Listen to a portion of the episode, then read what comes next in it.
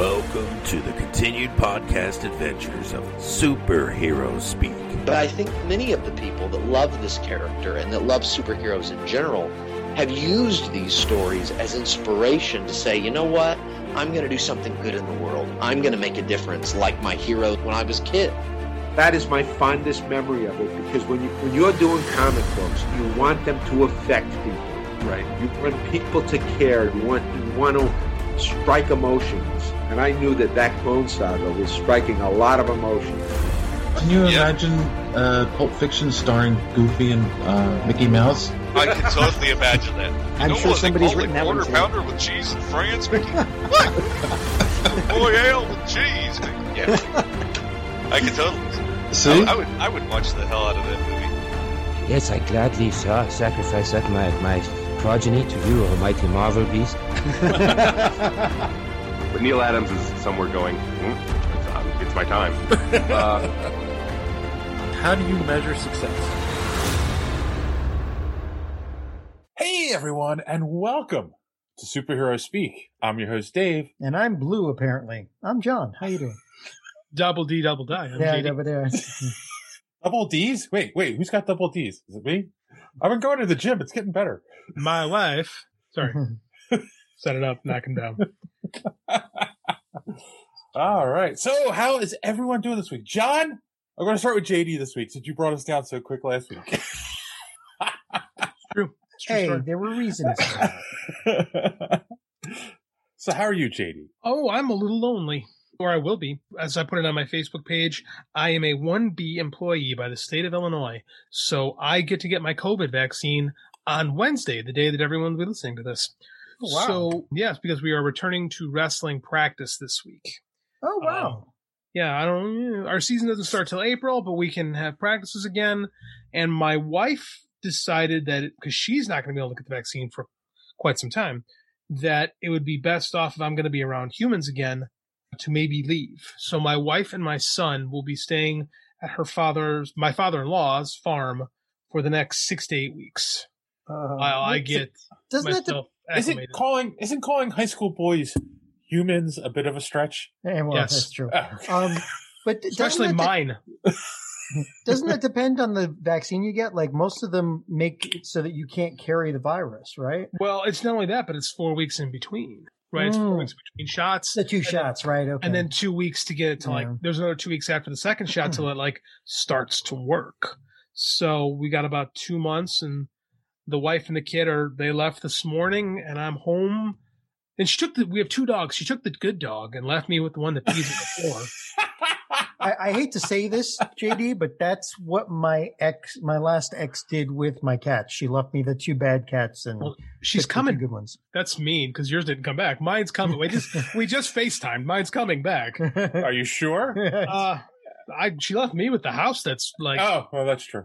I believe it's in her name so i mean be a mistake not to at this point. But yeah, we kind of made this. This is the best decision for us because she's she's got some immuno issues, so she's been really cautious. And uh, I Yeah. coached in an event on Wednesday that was supposed to be all masks and only a handful of people, and was not that at all. So we decided that things needed to we need to be a little more proactive and. It is what it is. On the upside, I'm going to be getting a lot of work done. You know, wrote three articles today, took a break from the novel you know, going to get back on the novel tomorrow, so I should get a lot of work done in this next couple weeks. Working out, working. That's it. you think that, but now that you have to do the house stuff, the house chores yourself, What house chores? The Mhm. dishes. Yeah, you'll figure it out. Like I'll be fine. running a house running a house on your own is way different otherwise i would have more time on my hands but I mean, like I don't do it. I mean, like I'm to eat. I went grocery shopping today. Okay, that's good. i'm sure your wife is sitting there going yeah wait until he figures it out Well, no, I mean we both work from home. I know what I, we all know what it does. Like there's nothing, there's nothing that I'm doing that I don't normally do. So Right. Hmm. And it's it's one person as opposed to three people right, making a mess. Yeah. correct.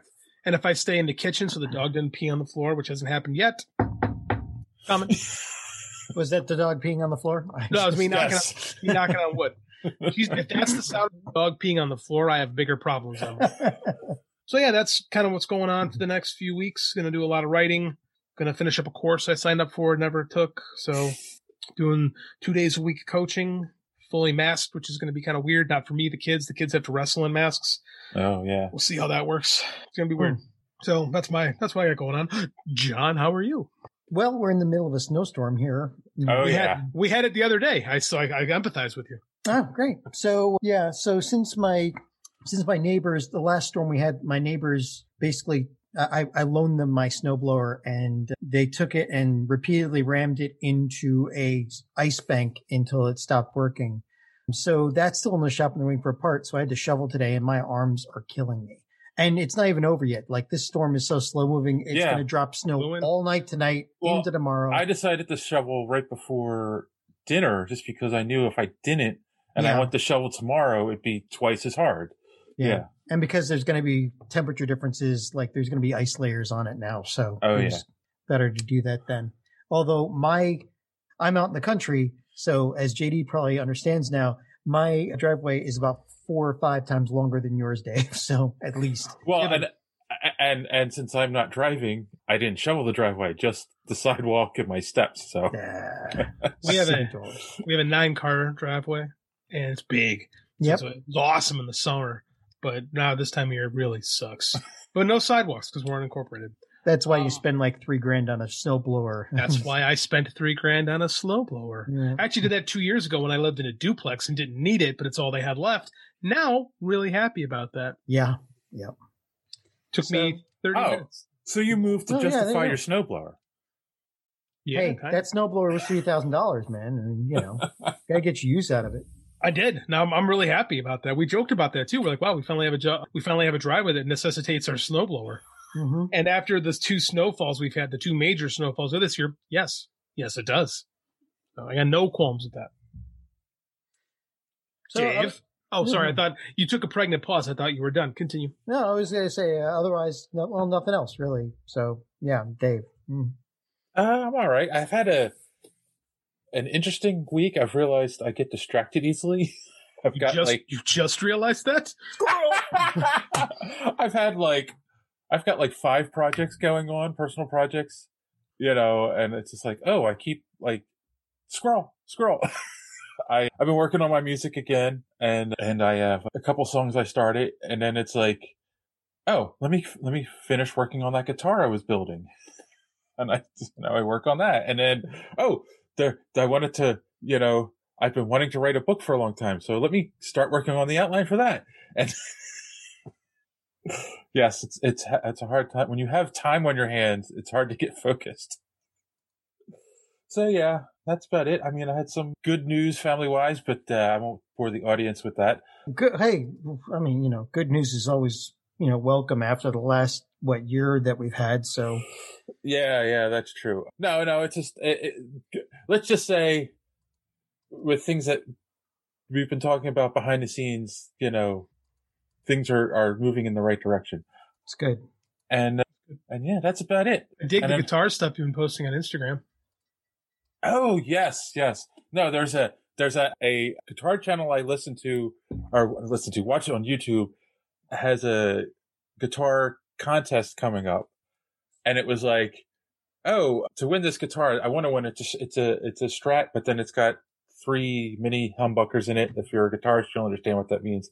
Does it have three little tiny Tims in it too? I mean, it's like, and it's it's it's it's like it's a it's an American custom Strat, but it's been it's been pimped out.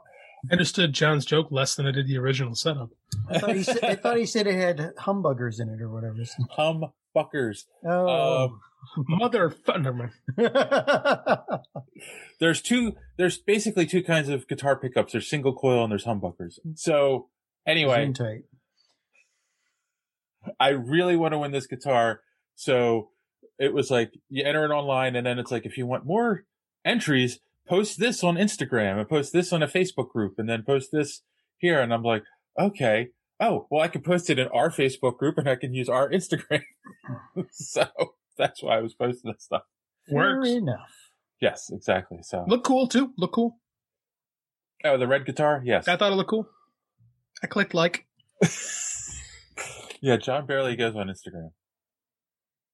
Yeah, every once in a while I go on see how some of my family's doing. I forgot. I sat in. I I did a um a writer, an online writers convention Mm-hmm. that like was supposed to have like hundred people, had three attending, and I was supposed to talk for an hour, which with no one is talking to. You figure for me it'd have been easy. After a half hour, I I ran out of stuff to talk about, so I just kept going on, and I'm like, I do this podcast.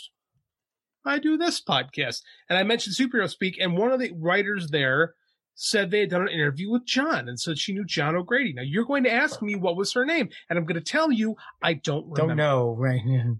And I was looking on Facebook to see if I can find it because it was a Facebook event, and I cannot find the notification. Damn it! So Yes, and John likes to interview a lot of authors when we go to the convention. So I know it She's could have been a slew of people. he's a nice guy. I said, yeah, yeah, he's a nice guy. Sometimes. Christ. Thanks, man. I'm kidding. I'm kidding. I sung your praises. I want people to listen to our show. All three of them. So hey, hey, speaking of, speaking of people that know about our podcast, so I forgot to mention Sophia. No, I thought the no. same thing. I wasn't going to make that joke because I thought it skewed too old.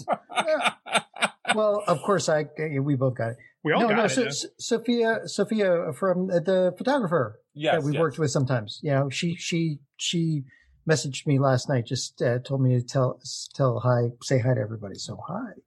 Oh, Um, hello. Sophia. So Are you watching the show now, or are you just listening? I have no idea if she does. You, you- you know, Don't- she, she's Don't busy with stuff. We're stuff on and YouTube things. now. Yeah, Stuff and things. She can't Stuff respond. She can't answer. We're not live. This isn't WandaVision. We're not. Wait, wait. We're not live yet. It could be WandaVision. It should be WandaVision. I think John says we should talk about WandaVision. I, Oh, well. I, it was it was only a subtle hint. yeah, but it's a good one. So, Okay. so, so last week I made a bold prediction. Wait, I? wait. Let me bring up my notes here. I've got. Let's see. What what page should we start with? Uh, Mm, okay, go ahead. I said you won't be disappointed. Were you guys disappointed? Not at all. See, see, I lived up to my word. Nope. Not at all. I do not lie to our audience. So before we talk about the episode, I have heard quite a bit of blowback from this show. So, are you mean Oh, from the pa- for the pacing or Yeah, the pacing. From the pacing, from the about the pacing. My brother in particular, who is not as comic literate as me, was like, I don't know what's going on here. And he hasn't gotten past the first two. Well, he was like he's in the same boat as everybody else. Right, right. But I mean, like again, I said, well, because and I said, well, because, and I was saying, I, I, I cheat. I got the cheat code. I kind of know what's going on because I've read like a thousand comics on the subject, so I, I kind of get it. And he's like, you know, there's, and he he brought up some really good points as to flaws in the show right now. And I said, well, I do think that if this had dumped it once, it would change the viewing experience. And I do think that's why one and two were posted at the same time because they're pretty much the same episode. Hmm. I promised him by four things started to pick up. So You know, pe- people people like that were like, "Oh, Lost was so great." You know, it was a mystery every episode. It's like this. It's like, why? You know, my brother was not Well- that person, but yeah. Well, yeah, Um, I'm going to say that. I've had people like that though. A, a lot. I've talked to people like that that were just, you know, like they they they're the same people that were telling me Lost is great. You know, but but with this, it's like, uh, I saw a headline saying there's nothing wrong with WandaVision. You forgot how to watch TV. Yes, I still I saw it on Facebook Yes. too. Yeah, yeah. And I'm like, they're right because we've in this in the binge content era, we've forgotten how to pace television. Like television is not supposed to be all answered at once. Look, That's why it's television. look at all the people that complained about the boys doing it this past season. But we complain Going about the boys. it's kind of our gimmick. Right, right. But they complained about them going week to week, uh, you know, and, and and that's because they're like, no, we, and and people are like, oh, they're just trying to get us to, you know, keep our subscription, blah Yes. blah. Well, And yeah. I That mean, might Yeah, that's the idea. that might be partially true, but I do think the, How dare they try to generate me funding for the media they're providing us? but I also think there's an aspect of you know keeping the show in the zeitgeist a little bit longer than that weekend, you know, that it comes out. People like that do not remember are you know are too young or just don't remember the good old days of the 70s and 80s when you're you first off the show was on at like at a certain time and there was you know, that was it Right. like if you missed it you missed it it was gone into the ether never to exist again Well, like the- if you unless like 20 years later you might you were lucky enough to get reruns then if there was a commercial break you had to time your commercial breaks so you could run and get a drink run and get some popcorn or something to, or snack on or you go to use the bathroom and like hurdle over furniture to get back before the commercial finished. And, and there was, and there, and there was always, you know, somebody in your family going, hurry up. It's, uh, it's back on. It's like, you know, You're right. And it, that was the 90s too. And that's why you didn't get a lot of continuity heavy shows. This is why people don't understand the difference between episodic and serialized True. television. That's episodic, t- episodic TV is where, you know, you have an episode, like one thing happens and not much really changes. Gilligan's Island being the, the best example of episodic, where you could just watch any episode. You know what's going on. Serialized television is your, you like the soap opera is probably the best example, Was you have to be steeped in the continuity of a show to kind of mm-hmm. jump in. And there wasn't a lot of that back in the day because of what John's talking about. It's too damn hard to follow. Much like comics, like you didn't know what was going to show up on the newsstand every once. So you couldn't afford to have, you know, stories carrying between. Right. The world has changed. The game has changed. DVR, especially, and DVD and later DVR, definitely changed that. Where you didn't have to have a quote unquote like a monster of the week show. You could tell a long form story because Yeah. like time is not of the essence. But you, like you're right, John. We have completely forgotten how to do that. We want everything, even our 15 hour television programs, right now. Yeah. All my answers right now. I'm willing to sit Yep. here for a day and a half, but I want it now. Yeah, and, and that's a good point because you know back in, in the '90s or actually late '80s, um, early '90s, when everybody started getting VCRs, it's like they set the VCR to record.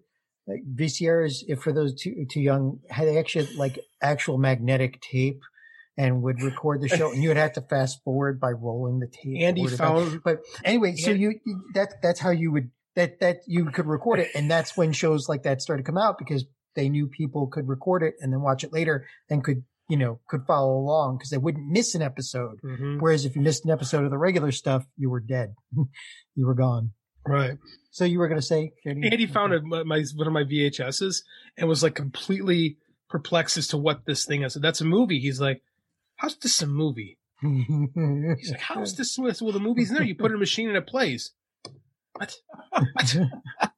You're too, you're fooling me. Like This is a, this is how big were your thumbs back then? This is a thumb drive. It's like, well, yeah, he doesn't even know a thumb drive. He don't know what a thumb drive is. He knows you press a button on Yeah. the tablet or a button on the t- on the remote, and the sh- the show comes on. God, even Blu-rays are starting to like. I mean, even Blu-rays. Blu-rays never started. Like Blu-ray, you had to be like a, just a movie snob to collect Blu-rays. That never really got off. The Okay, ground. just don't. I will never pan over to that side of the room. Then I'm the same way. I'm a I'm a movie snob, so I got a ton of them too.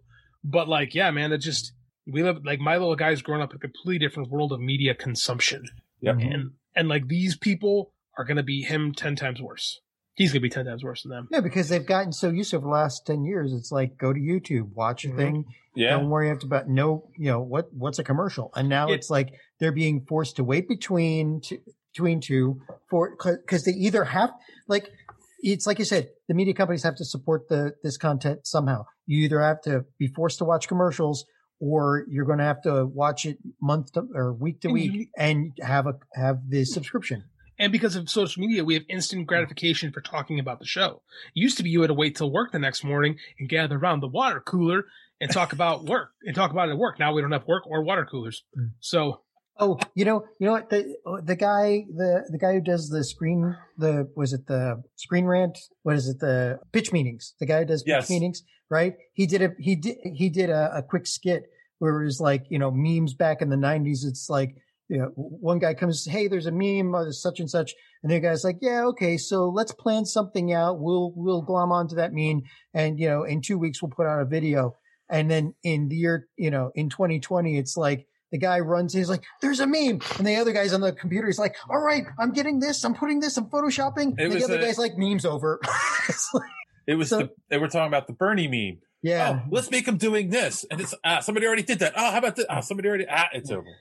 Your, your dad just posted that meme. Oh, well, the meme's dead then. It's like, so it's like, it's like, you know, it, it, yeah, things are at lightning speed these days. lightning speed, man. And we, like I said, we it's so interesting because like we've gone away from the film, which is like the ultimate expression of you know, boom storytelling, and now we've we're asking people to give more of their attention and themselves over with smaller attention spans and more irritable viewing habits. It's very interesting when you think about it. Yeah. which is funny because the way Marvel has approached this entire movie universe thing, and now this the TV show aspects of it, they are masterfully pacing this out, Yeah. giving us giving us a just just bringing us along and and making everything pay off as Well- long as you're patient enough to watch it all. you That's know? the. I mean, that's the other thing, right? You you just said it.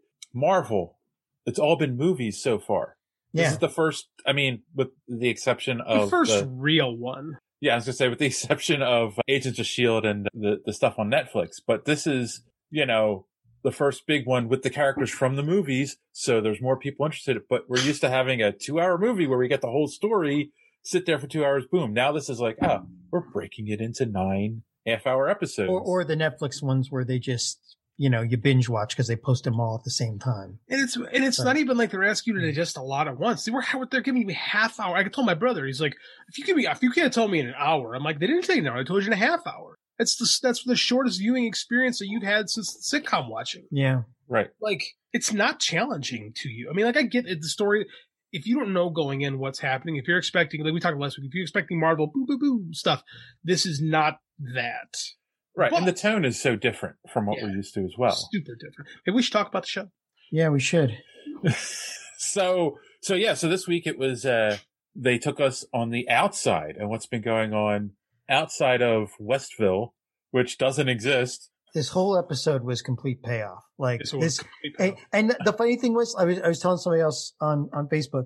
After you've seen this, most of your questions will be answered, but you will have a whole buttload of new ones. Oh, new Well, ones. Well, uh, let- uh, okay, okay. Let's address that elephant first. They still really haven't explained what's going on, what caused this, or anything. They just showed us what's going on in the outside world, and we know that it is something that Wanda's doing. She's in a bubble inside this town in New Jersey, Westville, New, uh, New Jersey, and no one can get in or out. Or if you go in, you get sucked into the world, and no one can go out unless Wanda shoots them out. It's Wanda says so. It's Wanda's in control. Like that's what Monica tells us at the very end. It's Right. all Wanda. But she's not. John, John, you were right. I was wrong. Wanda's been in control the whole time. Mea culpa. But somebody's still controlling her. I don't know. I, I- thought so originally. Look, look at her reaction after she push, pushes Monica Rambo out. She looks at her hands like, "What is this?" And she start. She just has a moment, and and between that moment and the moment when Emma Caulfield cut her hand and a few Yeah. other things, sh- she's also being controlled. She's the one creating the reality. She's Yes. the one think doing all that. I'm not so it- sure. I'm not so sure she's the one that's causing all of the was it the the amnesia, right? I think I think that might be Harkness or that Yeah. might be Mephisto. I mean, it, I I think Is this, she- I think is it's gonna she- turn out to be Mephisto. is she controlling everything or is she is it i'm not i'm sorry is it that she's being controlled or is this a story where she's realizing how powerful she actually is she's never done all of this before and it's you know it surprises her when she's able to do stuff I think you got. I think you're onto something. But I think John is too. I think there's definitely the Strucker. The Strucker commercial is one that keeps kick ticking in my brain mm, because Yeah. Strucker was controlling them. So it makes me think that Agatha. That's clearly Agatha Harkness. It makes me think that she is probably a puppet master in this. In all of this. I don't know her react her reactions. I mean, That's See, the thing, no- the thing no is, I think, we're. I think, I think one of these, one of these threads is a troll, right? Because you Yeah. got Agatha Harkness, which brings in the possibility of Mephisto, but some of her reactions in her acting when, when she's talking to Herb at the wall, you know, and she turns around and says, shh, and the look on her face is fear, not like puppet master, right? Not, yeah, that's true. But I think that. She, but I think she's in on it in some way, shape, in some way, yeah. My question is, are they going to give us Mephisto? Because that's a big, that's a big leap for for this cinematic universe to give us the devil. Like, I I want it because that's that's the story we were given, but I just like Feige tends to. He used to pull back a lot, and then he's given a lot in recent years. right I don't know if he's going to go all in with the devil. well, well, let's just hope Because even not- Hellstorm's dad wasn't the devil on that show. Yeah, but let's just hope it's not an Iron Man three Yeah, with, a, with a ten rings fake out. You know, Oh. I agree. Like you know, I, I like it- well if you're going to if you're going to push like the things that Agatha Hark. let- Wait, let me look at my notes. So the thing that A- Aga, Agatha Harkness has said, like Dottie is the key to everything in this town. And the response is devil's in the details, Bev. And then, and then Agatha says that's not the only place he is. So I missed that line. Yeah. And then there's, and then there's the, the line for the children. Well, you guys know the storyline better than I do. Well, they're creating the children. Then you Right. can create the children. That's the Yeah. whole idea. and, and, and there were, and she, and Agnes was constantly pushing Wanda to have children. Right. Dave's about to explode here. Yes. Go ahead, Dave. Oh, so you paid. You Also, no. You, al- you obviously wait. Okay, so you, you obviously paid attention the closest, and this is the moment I was waiting for, and maybe this is going to be in a next episode or or a later episode. They started identifying all the townspeople, right? I got that in my notes too. I know exactly what you're going to say. Go ahead. But I was waiting for them to say they didn't know who Agatha was. Yeah, they didn't that's even mention her. they She's, didn't she's mention- on the she's on the board, but the others have driver's licenses. They've identified them. Right. They haven't identified Agatha, but the only other person who's not on the board at all is Dottie Emma Caulfield. Hmm. The the, Huh. the the one who was running the for the children. Mhm, yeah, right, yeah, right, right, yeah, yeah, yeah. So she she wasn't even on the board. So she's either she's either Mephisto or she or, or you know or maybe she's like the person that Woo was you know the the person in witness protection. But he did refer to that as a he, so I'm not sure. That's another thing. Who was the who was the person in witness protection? Yeah. And is here's the ultimate question: Is Vision dead and she's reanimated him? Because it was like Yes. the veil was relie- relieved for a second, and she saw his dead body talking to her. That I am almost absolutely sure of that she is she's reanimated him, but she can only I mean I as long as far as I can tell, she's the only she thinks that she can only have him there in that reality that they can't leave. Cause that that was what she said to him in the last like this is our home now. You know, Mhm. he said we can go anywhere. no, Uh, this is we got we have well, to stay here. I think Vision is alive, but yeah. I think I think that Wanda has reanimated him because he's acting like someone who's he's acting like everyone is in on this but him, and we're the audience is Vision basically. We are experiencing this experiencing this with him because we're entertained, but we don't have any idea what the hell's going on. And I think right. Vision's in the same boat. Well, oh, again, I, I'm not so like I think like some some of the townspeople seem to be like fully in character, like they don't know what's going on. And Monica Rambo, her her You didn't know what was going reaction, yeah, her reaction was like, "What?" You, you can barely catch her whispering it when Wanda says, "Who are you?" She's like, "I don't know." That's what she Mhm. was saying. hmm And but then you get to like Herb and Agatha, who are sitting there. They obviously are playing parts. They're obviously not. You know, they're obviously not. Uh, At the you know, same time, they knew. At the same time, they knew that Monica didn't belong. They're like, she's got no home. Right, right. You know, and it's interesting. I thought it was a conscientious choice of Monica to wear that sword pendant. No, it was Turns it was her it was her. ID. It was her ID Yeah. that transformed. Oh, is that what that was? Yeah, if you yeah. look when she was pulled in, she had her ID around, The, the, uh, around and, her and neck. then when and she that- blows back out, she's got the ID back on. Yeah, yeah, Same way the Uh, same way the drone transformed. Okay, Yep. exactly. and the beekeepers were And the just- beekeeper was the guy in a radiation suit. hazmat suit. Yeah. yeah. Okay, all right. Go ahead. Since we're since we're going down this road, This is a WandaVision podcast now. Did we? This, Uh, is, this is what we do. Hey, did you guys It's that see? good. I, mean, I know. Did you guys see the spoilers that were dropped for next No. episode? Yeah, I did. no, no. Oh, there was a, Do I there have to leave the show for a minute? there was video that was released. They said that it might It have been a trailer. teaser. It they said a it was a trailer. trailer, but they kind of reveals something big in this trailer. Well, no, there there were. There, I mean, some of the scenes in this quote unquote trailer for episode five, we've actually they've actually had in trailers from before the show even started. Yes, but there's two things that happened in the trailer they didn't show before true. that kind of go with one, two things that we've talked about on this podcast. One tonight and one last week. I'm not sure which Now I have to it look. is. Now I have to look this. Is that my list? Okay, so I mean, so- like these these aren't spoiler spoilers. I like this is a trailer that they've put so out. there's a Oh, okay. There's a there's a Dis there's one there's a Disney Plus thing. Okay, I'll be back in two minutes. Okay, go ahead. Cone of, Kona silence. Go go. Hold on, I'm I'm just out. I'm hitting mute on my. Okay. So while he's doing that, um, All right. Dave. So here, here, here's a fun fact. While while he's doing that, they talked to Darcy. Darcy, I love Darcy. he left. That's okay. he, he, he'll come back. He's in the he's in he's in the Cone of silence. Darcy Yes. came back, and One of my favorite characters. when they when they asked her what what she was finding, she said it was CMBR and it was you know it was emanating from the town. CMBR is cosmic microwave back, background radiation. Uh-huh. It's it's left over from the Big Bang, hmm it's the same energy that created the the Infinity Stones, Uh-huh. and which is this, which apparently seems to be the same energy that Wanda is now controlling. And and guess and and and the funny thing is, in old cathode ray tubes that were picking up, you know, you pick up for those too young to remember, um, you would pick up TV signals from an antenna. Every house had an antenna on it. And when you, when you were between channels, it would be this black and white fuzz. About 1% of that fuzz is CMBR radiation being picked up by your antenna. Right, right. Yes. Where this was the opposite, where they were picking up the radiation, and then she was like, wait a minute, there's something else in this radiation. And it was a television signal. right. But Yeah. the thing is, like, it all comes like this was so well thought out. I mean, Like- you know, everything is the scientifically that's possible. What I found funny about that scene, and JD's, unfortunately, JD's works in this world, so he'd appreciate this more, is the fact that they, she went and, and got an old television, Yep. right?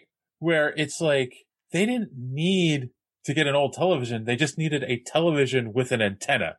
Well, yeah, but the thing is, like, they, there's no interconnect. Like, if you ever tried to, like, I have an Atari 2600 in my in my garage.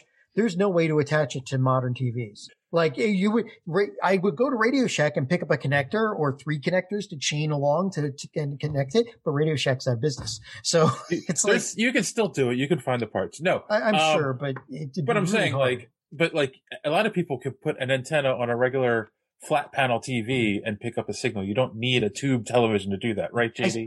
I saw, I saw, wait, I, I saw one YouTuber say, you know, why she could have just turned around, raised her hand and asked the room, Hey, any retro gamers here? And one of them would have had a CRT. So yes and no, because like the the the broadcast waves that TV is screened at now are not the same broadcast waves they were screened at. right. 1990 or The, the Communications Act of 1987 didn't go into effect till 2007. Okay. That was, But I mean, yeah, but that's when all the channels were bumped up. So like, you know, when did Chicago NBC Channel 5 is no longer on that same frequency. Right. Right. the same released at a- frequency as CMBR, which is Correct, which is like it's a lot higher now. So yes and no. It's more of a it's more of an art thing than anything else, but it makes for a fun it makes for a Hmm. fun little uh, tweak. So I saw that trailer. I got no idea what you're talking about as far as spoilers go. I feel like I know less about this show having watched that trailer, and I've been watching everyone. So maybe no. uh, See, I don't think it's a trailer. I think these were actual leaked scenes. I don't think it was leaked scenes. I saw it in a trailer. Uh, All right, what are you guys talking about? Because now I, I- there's no, All right, there's all no, right, all right. there's no Okay, way, so- there's all right, no way go- Disney leaked a scene on this. There's no Let's- way that Marvel leaked. Let's a go scene with on the this. Vision's dead thing in the Okay. in the in the tra- in the in the trailer. You see Vision walk out of the bubble. you see him go to the bubble. and you see it. Well, No, uh, no, he actually steps out and he there- like falls to his knees. Real Well, quick. it was. It, you don't see that. You see the the the, the floodlights behind him, and you see him kind of fall out. But that's about all it said. and then know. and then he gets sucked back in. And I didn't see that part. One of the twins. Oh, see, that's the thing. And one of the because one of the twins goes, "Dad's in trouble." I was Oh. not in the trailer. That was not in the trailer. either. Yeah, the see, this is what I'm talking about. These were leaked scenes that came How- out. that would be. Stop. Yeah. First off, Flag. stop. Second off, how, how like seriously, like where where are all of the lawyer ninjas from Disney and Marvel at that? Oh, point? th- this video keeps getting taken down, but then it keeps getting reposted. Yeah, but who, whoever posted it is like double fired. I mean, like they'll never find his body. I don't wanna know. That kind of thing. That kind of thing doesn't happen with Marvel, Okay. Unless it was Tom Holland. Then for some reason they'll. That happens all the time. They should just give him. They should just give him. Well, and then there was there there there's Yeah. one other thing that confirms something else that we talked about last week, and I will just leave it at that. Let's leave it at that. I don't want a spoiler. But there are glitches in the Matrix, and we're going to see something. There are glitches really- in the Matrix. so, There are. but there's Very- always glitches in the Matrix. so let's talk about how just freaking fantastic Elizabeth Olsen was this week. oh my god, yeah. Like, I think she might get an Emmy for this stuff. I hope you know. she's all over the place on this, like like doing the sitcom thing. And this week she was like malevolent, like she was like uh, House of M or no no Avengers disassembled Wanda. And like Yes. I, at that point, I was like, I was like, dude, she could be the. I, I'm half convinced she's the next. I said, Michelle, I'm like, this could be Than- the next Thanos. It could be Wanda. Like, Do you have to I wait ho- till hope- your wife gets back before you can continue watching? No, we're going to talk about it every Monday or every Okay. uh, Friday morning or every Saturday morning. We're going to discuss it I, together. I hope she's not, you know, because that always makes me feel like John, you should see the Fetchers Disassembled. As a pro wrestling fan, there's nothing I appreciate more than a nice heel turn. Like a nice, because when you're invested, because that's when it really works, is when you're invested in a, in a hero and then they go bad and it, it hurts more. It's like uh, uh, there's so many people I've seen talking about, oh, Wanda's going to be the villain in Multiverse of Madness, and everyone's like, I said that. Not just. I mean, yes, you but I said did. I said it last week. But a lot of people a lot of people are saying it on the internet, and then people are like, "Oh, how could she be the villain? She's one of the good guys." And it's like, That's read, why it worked. read uh, disassembled, read House of M, and you'll understand how she could be the villain. There's there's an argument out. There's people that say that Wanda is more effective as a as a uh, hero, or excuse me, as a villain than as a hero. You know, well, that's because her pa- she's so powerful. that she is so makes her- powerful. you know. She becomes a little Jean Grey redundant, but you know she's got the Wanda's got a lot more baggage, and she's more and she's more interesting. I know this has been retconned, but it needs to be retconned back where she's Magneto's daughter because that makes them way cool. Hmm. Right, right. But you, you have an excellent point there too, because it's like when Jean Grey does it, she doesn't really have the baggage. when No. She becomes Phoenix. But Wanda has the baggage and Yes. it makes more sense that she becomes especially in the MCU. I mean, la- so far she wa- Oh, she yeah. she had her her brother die, and then she had Vision wiped out right in front Oh, of her. she's oh, I got let's way go more baggage. than Yeah, yeah. Let's go before. Oh yeah, that, that would turn somebody. I mean, But let's let's look at like what they were before. Like the first the first glimpse you see of the twins is at oh boy, I think it was at Winter Soldier. yeah, when they were in the when they were in the- the room and they Yeah, were they're in the like, playing tubes. with their yeah. And they're like using their powers like like you can mm-hmm. like you can clearly see they're not all they're not playing with a full deck. And it's mm-hmm. like Wanda finds purpose with the Avengers. And it's hinted that Strucker gives them the power. It makes more sense if Strucker like abused them for their power, mm-hmm. you know? And that's also scarring. Or Like maybe activated their X gene, but you know. That's it's possible. That's you might be Yeah, honest. know. Yeah, yeah. All, Like- all, all I'm all I'm saying is that Mm. I went on Disney Plus two days ago, and all the X Men movies are on there now. They are all on there now. Like Yeah. this is the. I mean, this is the point. To like the X Men are the are, the, are still the, the most successful series that Marvel's ever done. Like it's time to start thinking about incorporating them. And there's no better way to incorporate them Wanda, than using Wanda, like in any way, shape, or form, because she is she is a mutant. She always was a mutant, and when she's at her best, she's Magneto's daughter. mhm. Like, it's all there, man. I think Wanda could be a great villain, and I think that Elizabeth Olsen is just knocking out of the freaking park. She is. She has so much to do every week as far as this character goes. It's so nu- nuanced and layered. Like, So is she's Paul Bettany, though. Paul Bettany's fantastic. Yeah, and the two of them together have so much chemistry. They it do. would all, it would make me very sad if this ended up with him really dead, and they have to let that character go. So it's surprising how much chemistry the two of them have because Paul Bettany, people forget this. Paul Bettany has been with Marvel since the first movie. yeah, right? He's Jarvis. He was just Right, cast right. to be Jarvis because he got a cool British voice. And the fact that he just so happens to have this great chemistry with Elizabeth Olsen is a plus because, you know, we never really gotten to see this really till now. Right. Yeah, no, You know? that's true. I mean, they hinted at it, but this is, I, I- I think, not Endgame, Infinity War, you saw some of it too. But, Mhm. but yeah, like this is, yeah, they're both great actors. It's, They are. can I, can I add a few more little little things in here? We're at WandaVision podcasts. Yes. Yes, yes, yeah. So let's see. The sword drone that Monica threw into Westview the, was number 57, which was a reference to Avengers number 57, the first appearance of the Vision. In the background, when Darcy gets onto the onto the, the was it the forward base or whatever, there's a Jeep marked 8512, which is a reference to 1985, the 12 issue series of Vision and Scarlet Vision Witch. Scarlet Witch from Right. Steve Um, Englehart. And uh, let's see. Oh, Darcy got her doctorate. Yay, yay, yay. Um, Agent Franklin is not going to be Swarm because Swarm was Fritz von Meyer, not Agent Franklin, not the not the B guy. Although he may come back as something else, but there are some people that say that he was he was recast as the ice cream guy in the background of one of the one of the scenes. And and and on the whiteboard, Jimmy, uh, it, it, when you flash the whiteboard and Woo is like writing stuff down, he was basically just copying questions that they had on Twitter for this series. it's like, you know, why is this happening? What is this? And then there's a, there, you, you, you didn't see, if you look in the bottom corner of the whiteboard, the word Skrulls is written there.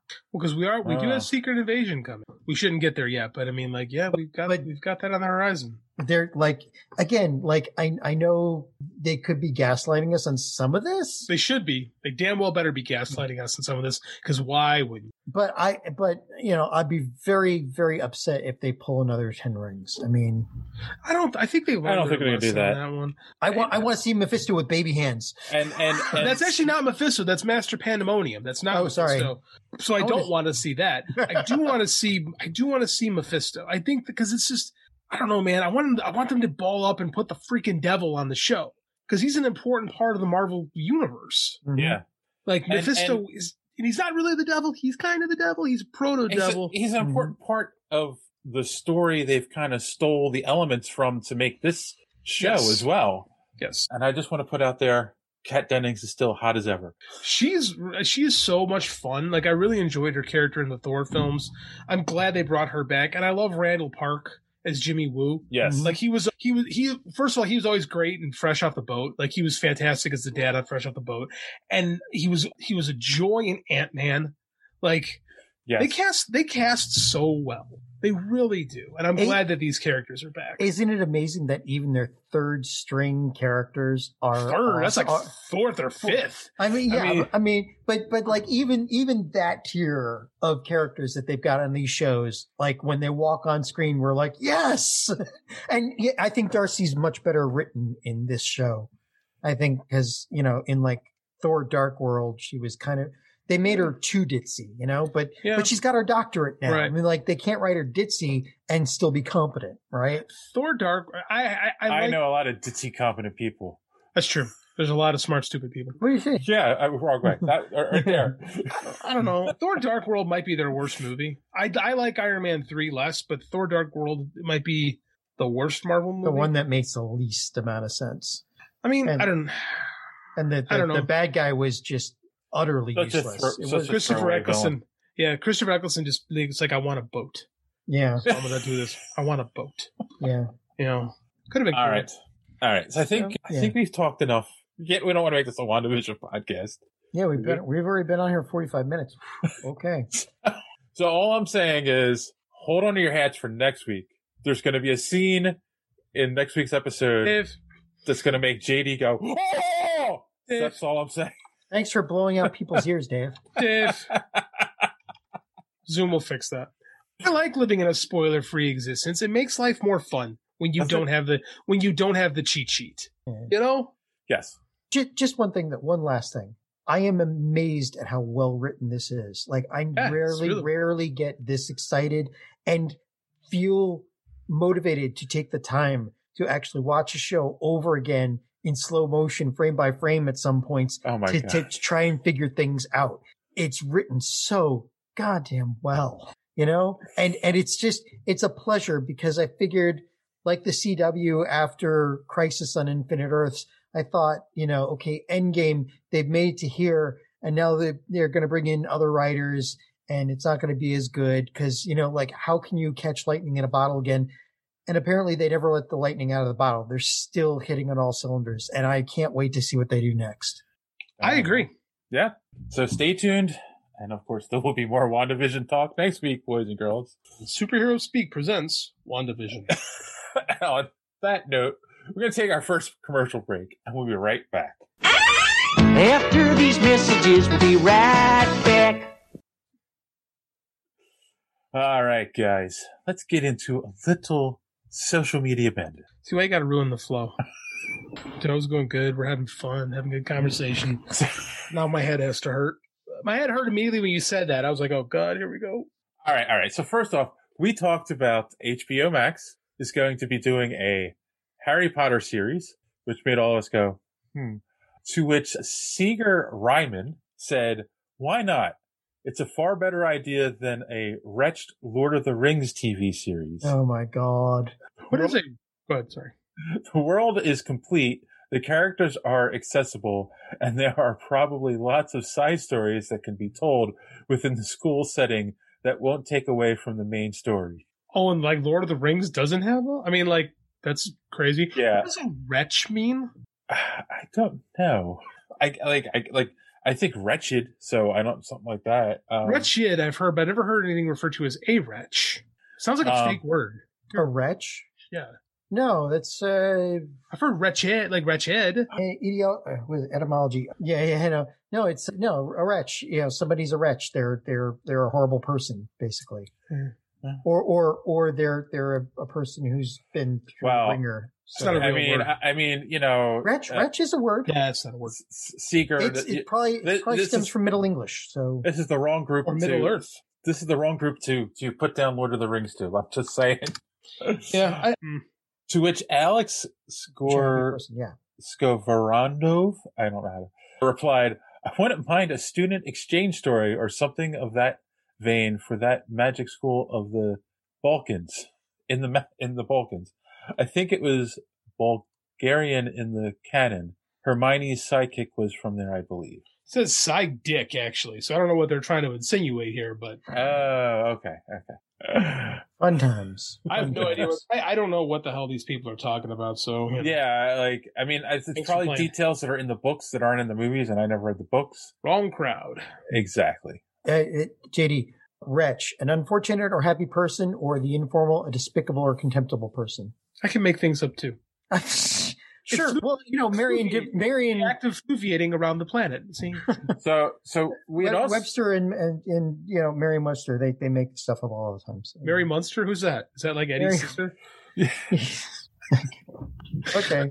You know, I'll just sit here and be my sesquipedalian self, and you can just go. Oh, hey, don't do that on camera. We're on YouTube now. It'll get us in trouble. I've already got one strike against us. We're gonna get demonetized. Oh wait, we're not monetized. We'll start owing them money.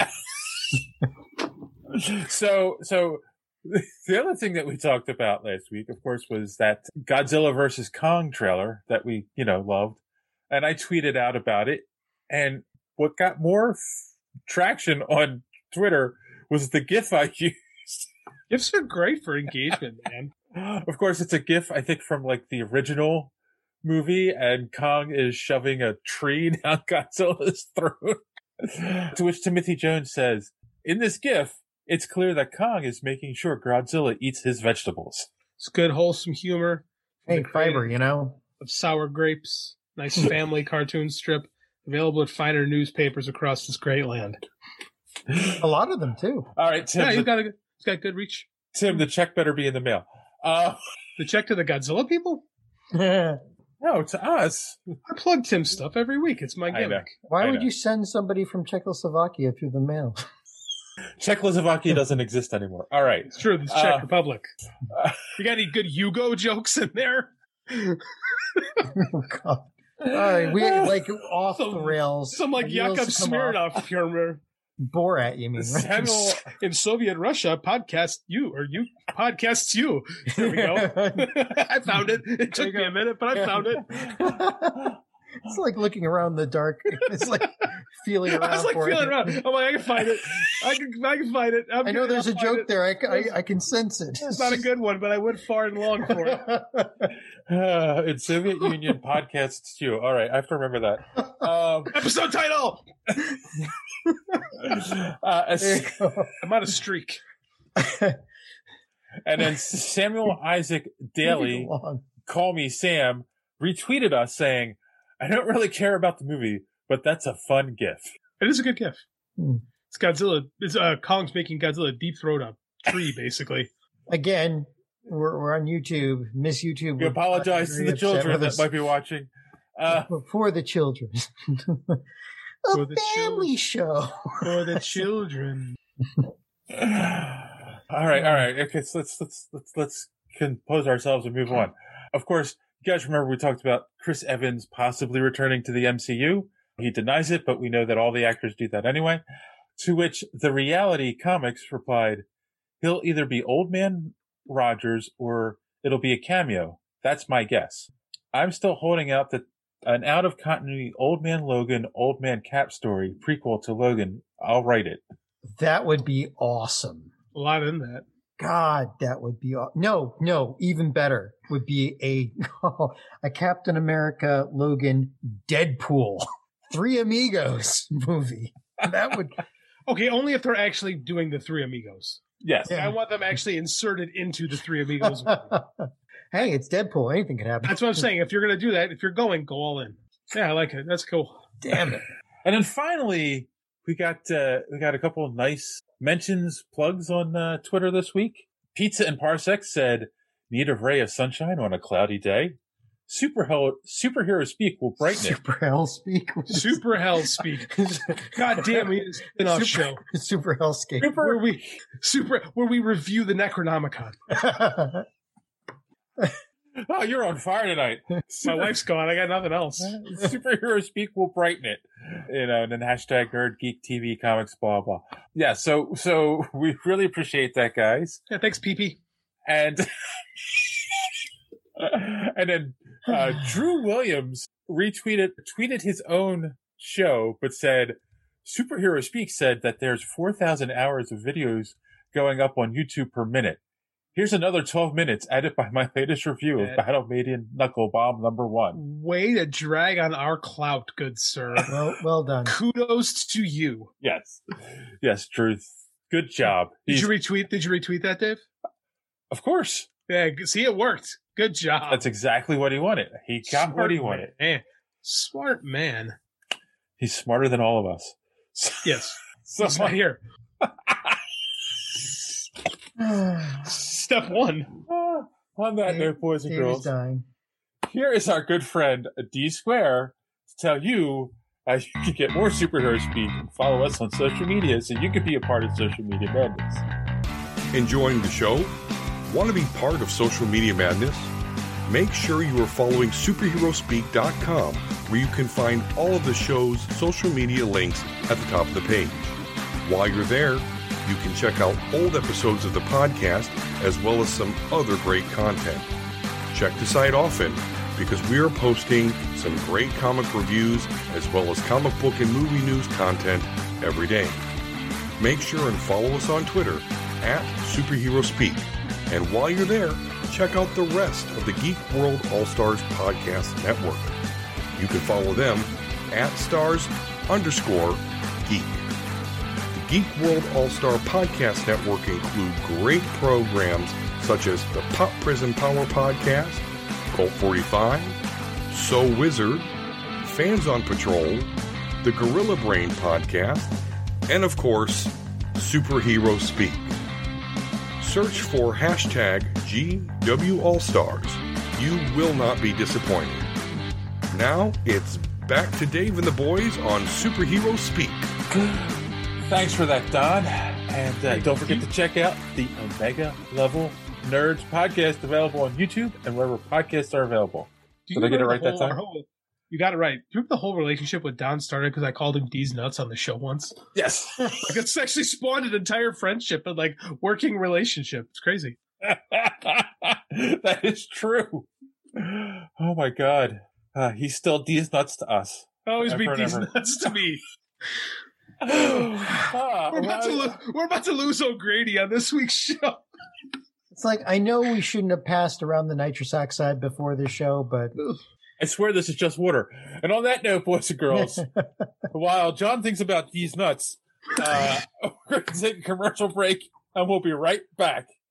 Sophomoric. After these messages, we'll be right back. All right. All right. Mm. All right. let's Getting move from vapors. sophomoric to to you know something else. All right. We're talking. oh wait, so sophomoric. Sophomoric. Check out the fir- the lead story this week. Go ahead, Dave. What you talking about? yeah, sophomoric to sophistic, right? All right. So, Zack so Snyder's Justice League. Find oh, me Oh. something. le- Yeah, Nope, nope, that's worse than sophomoric. That's, That's right. opposite, Bad, bad direction, bad fresh touch. freshman Moric. so we got a release date Fresh moronic. Yeah, for the Snyder Cut. Thankfully, I know we were all worrying when was this going to come out. We now know that it's going to be March 18th of this year. so is that on when we're going to watch it live? Now, St. Patrick's Day weekend, so we can drink while watching the show and not feel guilty. There you go. There you Oh, go. I didn't even consider the drinking aspect. So Really? um, That's You? well, it's St. Patrick's Day. Like I, my last name's O'Grady. I, I am, I'm honor bound to drink. That's what I'm so saying. Might as well do it while I So- watch Zack Snyder do a four hour cut of. Of a movie I didn't like the first time. Right, so exactly. I haven't I haven't put the poll out yet, and no, and we've only gotten feedback from Randy. Are you laughing at poll? Trying to collect myself. Trying not to make the easy joke. And only Oh. Randy from uh uh Colt 45 got back to us so far. But again, if you want us to live stream a commentary track for Justice League, the Snyder Cut, let us know in the comments below, over on Twitter, you know, on Facebook, wherever you follow us. Let us know. Should we be doing it For our own health. for our Yeah. own health, for our own sanity? yeah. Well, it's it's for it's to entertain those people, right? Like It's a sacrifice. our, our Now- pain, but Now, here's the thing. When the official date was announced, it only says streaming on HBO Max. There's a rumor that they were going to put it in the theaters as well. They were, but I mean, we're not we're not COVID compliant enough. Yeah, and and Like- for four hours in a movie put Wonder theater Woman in with, the with strangers, there's no way. Yeah, it's Wonder also a four hour cut. That's true. Yeah. But I'm saying Wonder Woman went in the theaters, you It's know. true. So Well, yeah, but now uh, we've got the new the new strains that are more catchy, and you're going to spend four hours in an enclosed space, like you're you're I- begging I- for Watching it, a Zack. Snyder film of all things. I okay, know. I will It's say going to lower your resistance. I mean, you know. I, I will say that it's not worth risking COVID over the Snyder cut. That's probably a really bad idea. Just just putting like- that out there. it's like suicide, man. That's like Suicide by Snyder cut. yeah. I'm gonna end it all. I'm gonna go watch the Snyder cut in the movie theater. Oh even even Harley Quinn would be like, just just just activate the bomb in my in my head. Don't. I'm not. I'm not. No. No way. not going to do it. Coming, Elizabeth. I'm coming. Yeah. Ugh. Come for the 50 year old jokes. Stay for the 30 year old jokes. All right. All right. Next. So go go on. We moving I mean, on from Snyder, let's move on to to something we all enjoy. Of course, uh, our guest of honor here this week, we've got uh, good old. T- T- oh my God, T'Challa's sitting here. Thank you. Ryan Coogler has come out and said he is going to write and produce a series for Disney Plus set in Wakanda. So is this taking the place of Black Panther 2 or is this in addition to Black Panther? I believe it's in addition to Black Panther 2. I am still wondering how they're going to address like to like. I'm. I'm assuming that they're going T'Challa is going to die in the in the universe, Hmm. right? Like. Disney Disney couldn't like just say, oh, he's he he took a mission out with Sword off world. I mean, I don't know. I, it's funny because I'm I'm with Montego Bradley from Fans on Patrol. Nice plug there for you guys. I, I agree with him. He said character is too important to the MCU to to kill him off. Like, well, yeah, but they don't have any other way, and and anything. what do you mean they don't? would- They, they it's called recasting. They've No, done it they before. said they said they aren't going to do it with this one. He well, said, Ryan Coogler said he's not going to do it. I think Yeah. if enough people say they want to recast, though, you yeah, know, uh, yeah, this the powers diff- that be will go recast. this one this this one's Mm, kind of different. Yeah, I think this Why? one's different I don't think it is. because, because of the amount of died. respect. Yeah, it seems like this one is the one that you won't do that with. I mean, like they don't really do that. Like they didn't get, they didn't recast. Like they recast War Machine. Like I'm sorry, that's a character that really doesn't matter all that much. Well, and then they, the guy, and they recast him early too. It's Yeah, yeah, like yeah. Before it was a thing, you know. right? Same with After like one film, so Yeah, but I mean, like, there's too much. There's too much accrued interest with with Oh, Chadwick Boseman. and they recast the Hulk as well. Bruce yeah, but that's all. That's Again, also they, before the MCU. No, no, no, no, no. Incredible Hulk is part of the MCU. It is. It was different. Like it was distributed by Universal, unlike the rest of the Marvel pre-Disney stuff, which was distributed by uh, Paramount. So there are. It is, but it's weird at the same time. And, Ed, and Edward Norton is a giant pain in the ass. So it's different recasting a giant pain in the ass who you don't want to work with than a beloved person who who reached Yeah. an untimely end. And I think that guy would be whoever they cast recast would be have a ton of baggage underneath him. I think they're better off just going with Shuri. I really do. Yeah. I- I- oh, that I- would be a great though. I That's what happens in agree. the comic. I- Yeah. I- yeah, and then and then T'Challa comes back from the dead. Yeah, but I mean, you could do that in a comic. You can't do that in reality. I don't know. I don't know because I think if it doesn't do well, then it's going to become a whole thing as well. You know, I I think don't know. I They don't could- I- I think if Coogler's involved, it's not going to happen. When Coogler leaves, well, it's a possibility. But uh, like, I'm I'm willing to see how that one plays out. All right, well, we got off topic though. Do are we like the idea of a show that takes place in Wakanda that isn't necessarily about Black Panther, but the the tangential I, characters? I have no idea what it would be neither. about, but I'm sure, like, given how much weight was behind Black Panther and the effect it had, say, on the you know on the black po- population, like how beloved it was and how empowering it was, that I'm I'm assuming they're going to do something that will continue that you know that level of of I don't know respect and honor for this. I mean, I it, like it should be interesting because the, Well, the I mean, if- idea of Wakanda itself is is is wonderful. You know, it's it's basically like sticking Star Trek right in the middle of the Babylon Five universe, right? It's like you've got the this this idyllic society in the middle of this shithole, right? So like what I mean, Wakanda could fix it. They there's there's a lot of things they could they could they could pursue, like the whole thing of you know Wakanda's got all this technology. They could be fixing all the world's problems. So that that opens up a, a can of like really huge mutant worms, right? So they could pursue a whole bunch of storylines involving how you know how Wakanda tries to reintegrate itself with you know the greater society of the of the planet Earth. You know, everybody will be after their technology. Everybody will be after the vibranium. You know, it's it's it's it, you know if they try to open up, which would probably be the last thing that King T'Challa would, you know, edict would say, you know, we're going to open up like in the end of of Black Panther. He would, I mean, they would they would go that route, which means they're going to have to deal with politics and all this other stuff, and of course the you know the greater hero society too, and how it's going to affect everybody. There's a lot there that you've just that you've just pontificated. I want to know how. I don't know how you do a story with it. If Coogler has a take and has an idea, I'm interested. Yeah, But I, I still I don't know what the show would be. That being said, you know, eh, show me something and I could easily be bought in. yeah, Yeah, and again, we've also talked about this before. Like, just because they announce an idea doesn't mean it gets done. I know Marvel has a better track record They got a real good For- track record. for mm-hmm. announcing stuff and that gets made, but Anything not named Inhumans. yeah, that's true. I was, it's, I was thinking the exact same thing. Yeah, they made Inhumans. Just It was supposed liked to it. be was supposed to be a movie, and then it got moved to TV because that was when Ron Perl, not Ron Perlman, Ron Perl, Perl, Perlmutter. Perlmutter. Thank you, Ike Perlmutter. Excuse me, I was getting him and Ron Perlman confused. It was when Perlmutter was all about you know screw the X Men, we'll make the you know we'll make the Infinite, we'll make the uh, Inhumans are X Men. You know, and never quite took off. Well, they kind of Well, they, when you cut it. off Medusa's hair in the first episode, Yeah. Suck this. what's the point? But the comics were like that too. Like they tried to get it going in the comics and it never quite worked. So you know, whatever. But yeah, we'll see. Yeah, we'll see. I mean, it's again, it, it was just announced a long way off before we see anything. I'm sure we'll see Black Panther 2 before we see this show. So, yeah, all right. But I trust Ryan Coo- Ryan Coogler. Ooh.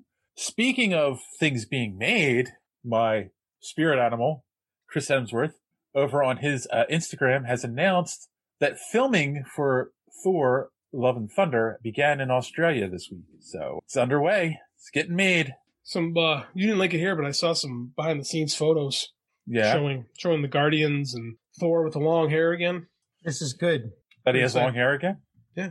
It, Very loo- it looks like Hem- Hemsworth is back in shape too, right? No more fat Thor. Well, I don't think he was ever fat Thor. I think that was, you know, A body cosmetic. Suit, yeah, bodysuit fat Thor. Yeah. I don't think Okay. Hemsworth did not put weight on just to Yeah. play Fat Thor. I don't I- I'm sure I he didn't you work out him as to. hard. I'm sure he didn't work out as hard, but I don't think that I don't think he's got those kind of genetics to be that guy. But yeah, no, it looks looks like it's gonna be fun. I'm very excited for this. Taika Waititi is the man, so I'm excited. Looks like the Guardians are all back. I'm very curious That to see what they do with this. That is a good question. I mean, and I know he had the long hair at the end of Endgame. Did he have long hair at the end? I don't even remember. Oh, Yeah, remember he had his full, Yeah. he had the whole beard and hair. He let his hair grow right. again, and it gets braided when he brings the lightning on. I don't- Yeah, that's, a really all. good lightning. That's all. I forgot about that. Uh, that's all still back. The braid is back. You know, it looks looks like they're kind of picking up right where they left off.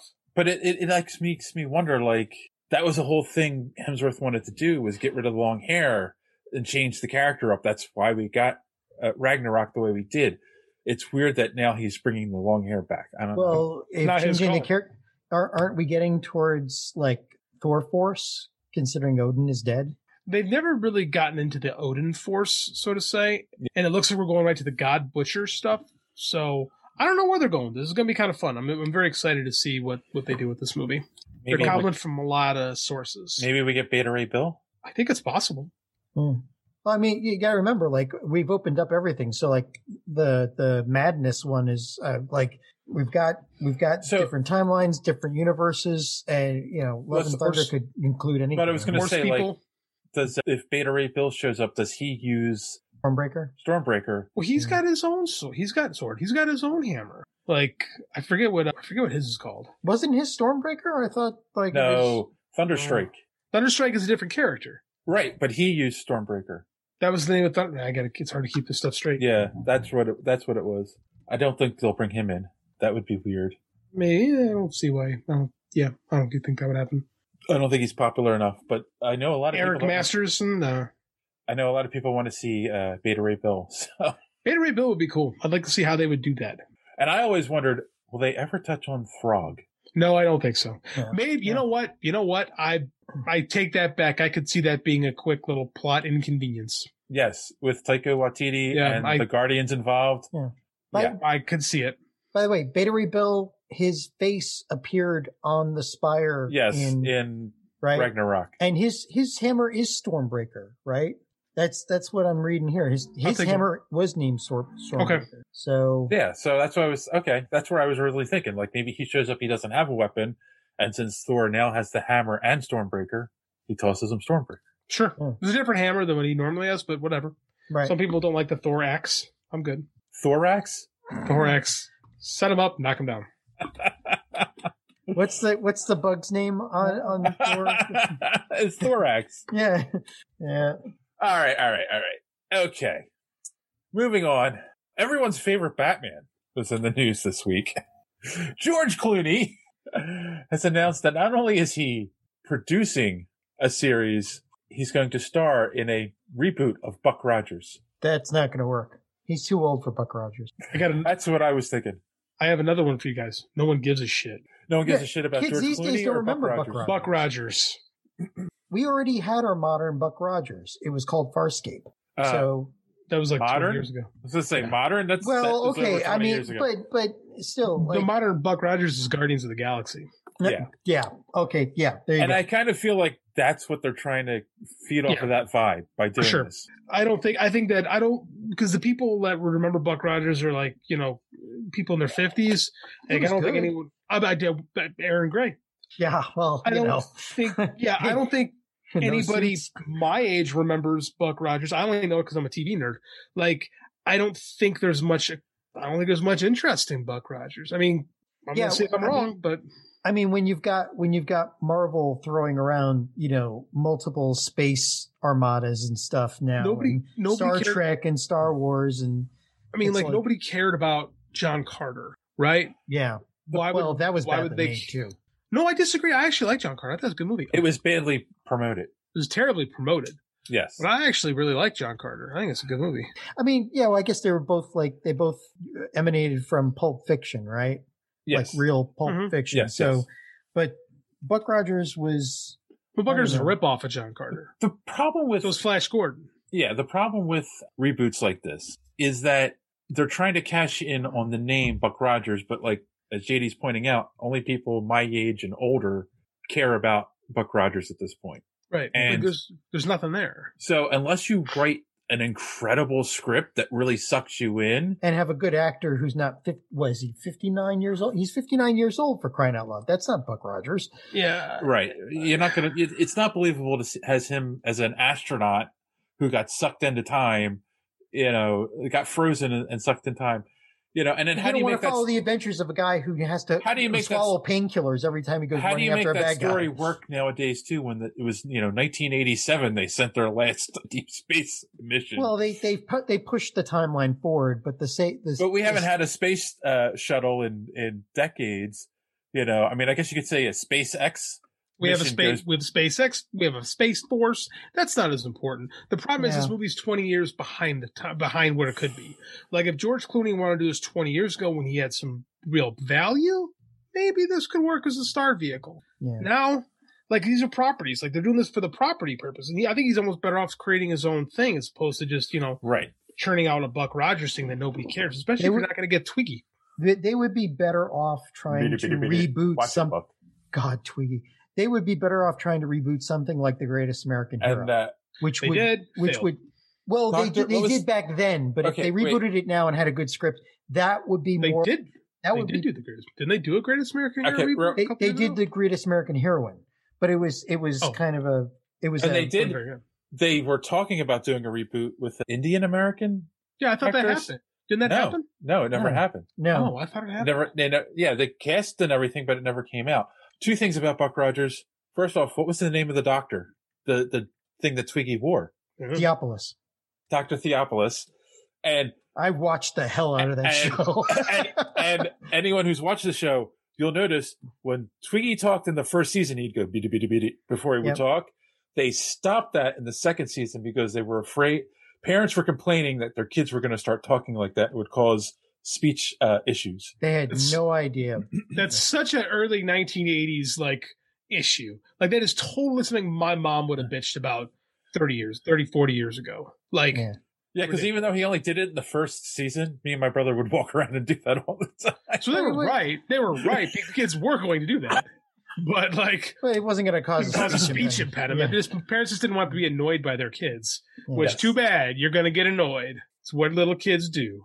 But it was it was a fun show, you know. Like if again, it, I, but it's it can't compete now because that market is flooded. That's yeah, the problem. it's like when they did Battlestar.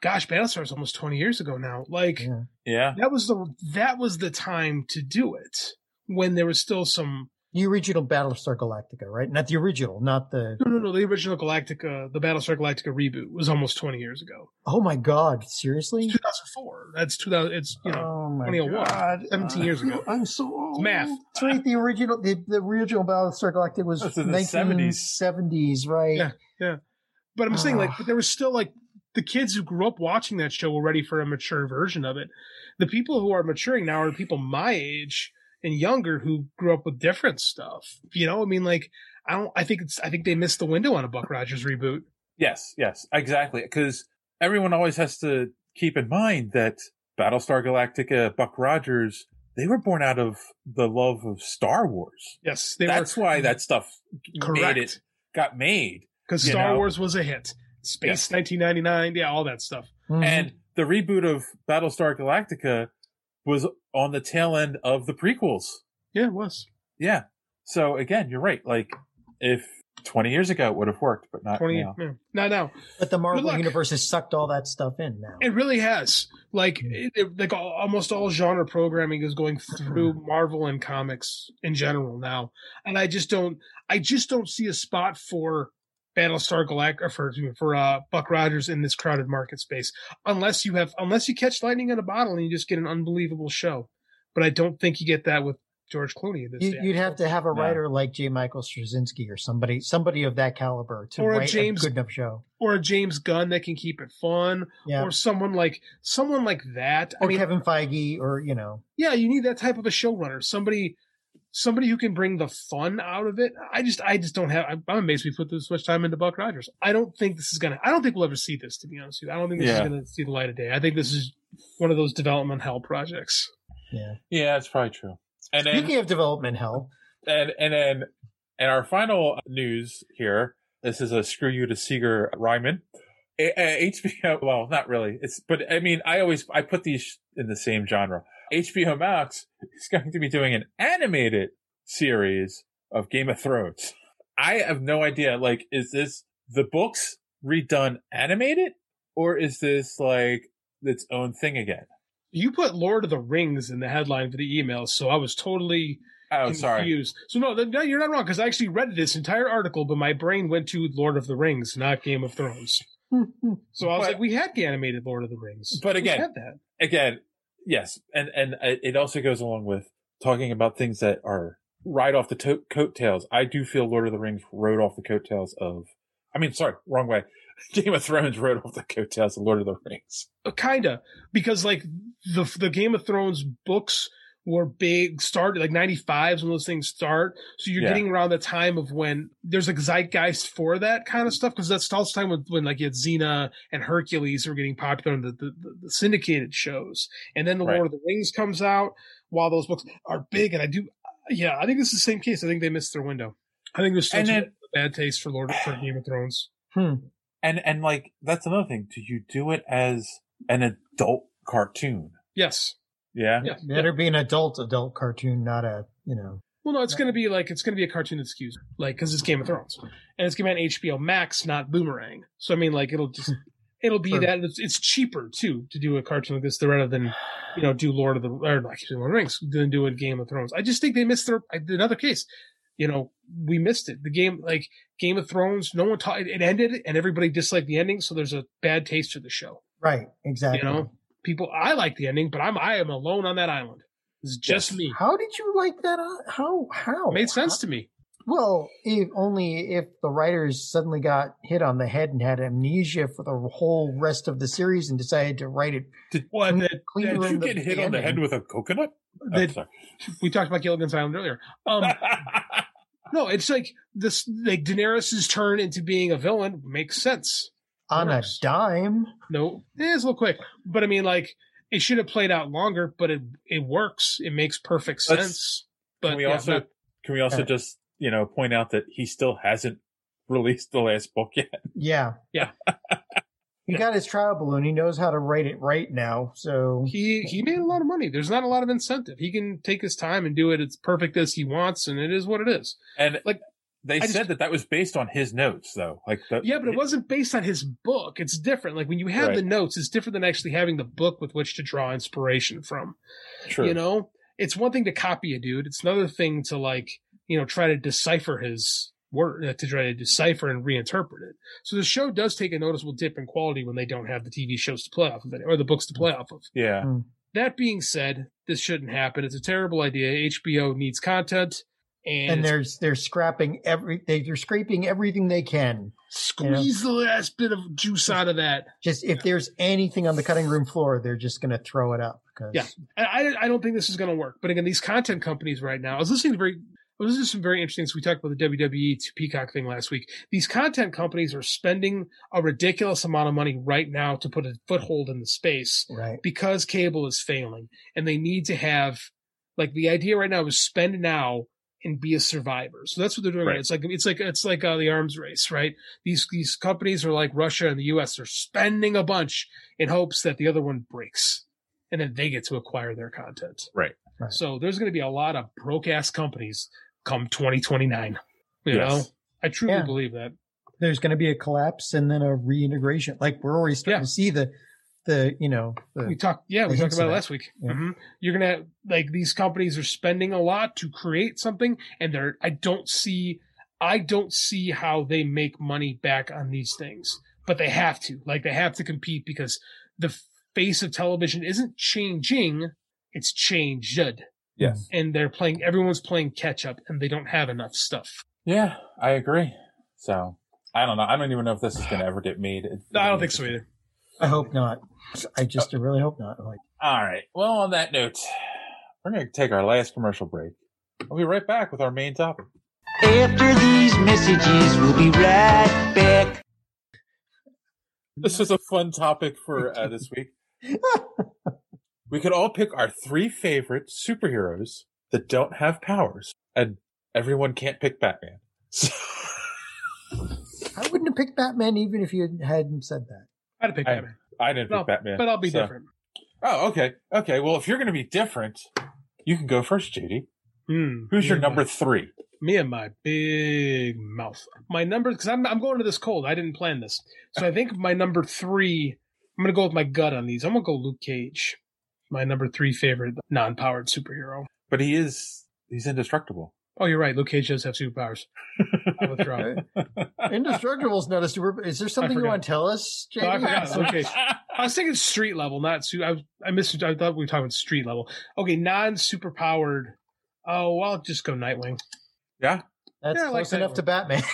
it's as close as the Batman. as No, can no, no. Very different. Very different. Very different. Very characters. different. Oh yeah, yeah. Tim, I mean, Ti- uh, uh, excuse me, Dick Grayson's very different than Bruce. Dick Um, Grayson actually has a good story arc development as a to becoming Nightwing as opposed to you know Batman. His parents died and boom, he went crazy. So I reviewed. Well, subject. I did a review for Batman: Mask of the Phantasm this past week. I don't know if you guys had a Mhm. chance to read it.